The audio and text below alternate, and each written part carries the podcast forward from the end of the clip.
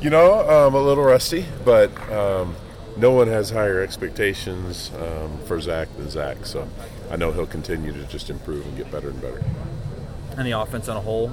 Um, not nearly as good as we could be. You know, uh, had a bunch of yards, but the penalty is completely inexcusable. Part of it, they made it hard on us, and I'll give them credit. I'll give the refs credit because they didn't call something that technically normally gets called. Um, but we still have to have the poise not to not to do that. Idaho did, did a great job with the tactics that they used, um, and we didn't respond very well to it. And so we had a lot of false starts, and then um, and then too many holdings as well. And those things were just drive drive killers. When we looked back at the game and looked at the drives where we didn't have penalties, we moved the ball pretty well and um, did some good things, but the penalties were certainly killers for us. What do you think uh, Sione Finau has brought to the offense? Um, just a lot of energy, and you know he's got such passion for the game that it that it seeps out of him. You know, you can you can feel it when you watch him play, and when you have a running back like that, it adds energy to the whole team. Jeff, talk about taking the step forward. Teams always talk about it. It's all you know. It's about yourself, and, and I'm sure you want to see better execution across the board yeah. this week as you get as you face UMass.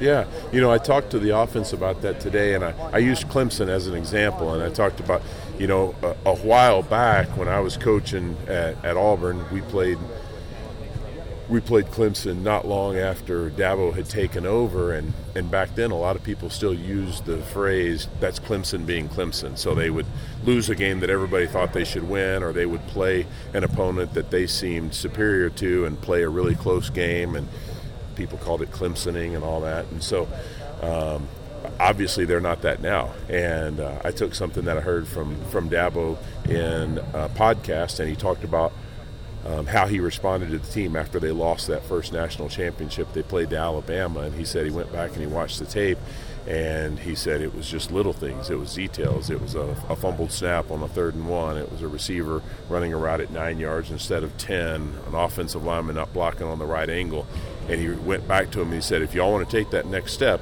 Then we got to have greater attention to detail and we got to work those things every day. And so I said the same thing to our offense today. If we want to take that next step and be a more consistent team, not just the team that steps up and plays when it's a big game, or not just the team that plays when our backs are against the wall, but the team that shows up the same way every single Saturday and plays with a certain amount of consistency. We have to practice with a greater level of consistency, and, and the devil is in the details shows up on the film when you look at, the UMass defense? They're giving up so many points and yards. What are you seeing when you when you watch that that side? You know, I never use that. It's a hard question to answer. I guess. What do you see just in general when you look at the defense? Well, that you'll face. Um, they've given up a lot of yards and a lot of big plays, and so I'm sure their their coaches aren't happy with that, and and um, I, I would assume they're doing everything they can to to uh, to fix that. But you know, if you're giving up a lot of explosive plays, those yards add up fast. You know. Um, again, I give Idaho State credit. You know, we didn't have a lot of big plays. You know, our run efficiency was 78% in the game, which is good. That means 78% of the time we run, we're making an efficient gain. Um, that was our highest of the year, but we didn't have a lot of big runs because they tackled us pretty well. And uh, this defense right now, I think, is um, is not tackling as well as they could and I'm sure their coaches are, are paying a lot of attention to that and really working on it this week. Um, they're a Division One team, and they have a lot of players on scholarship, so I'm sure they have enough players to show up and give us a good game, and, and I'm expecting that. Does having the extras of, of, knowing where you guys are going for the bowl game and, and, that kind of thing kind of help your guys to be able to finish the season strong with the last two games of the season? Does, I don't know. Take a little bit of weight off. You? I don't know. I don't. I don't know if that gives them um, something positive, or if they lose a little bit of an edge because you already kind of know and maybe you have something a little bit less to play for.